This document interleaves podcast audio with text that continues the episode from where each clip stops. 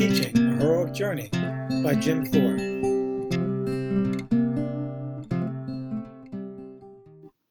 Chapter six, The Belly of the Whale. The journey continues. In this stage of your heroic journey, you're about to be reborn. Often heroes at this stage cease to exist and are figuratively, or in some stories actually, swallowed into the unknown. It's okay to feel as though this is happening because, frankly, it is. Um, there's no place more disorienting than an educational setting. There are district-level expectations, building norms, unwritten cultural rules, fiefdoms, and power brokers. And they all vie for your attention and can impact the teaching you're trying to do. So, yeah, it can be befuddling.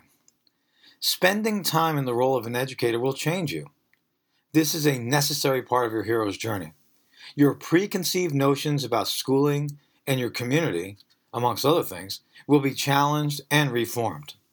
You'll develop a, well, a more well-informed perspective of the educational world and your place in it. You must allow yourself to be swallowed up and turn inward to be born again.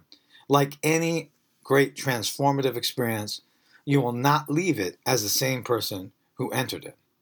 I would argue that you become a better person as you take on the challenges of helping kids learn. Tapping into the courage of the last overlapping heroic stage will be helpful as you accept the fact that you are now in the belly of the whale.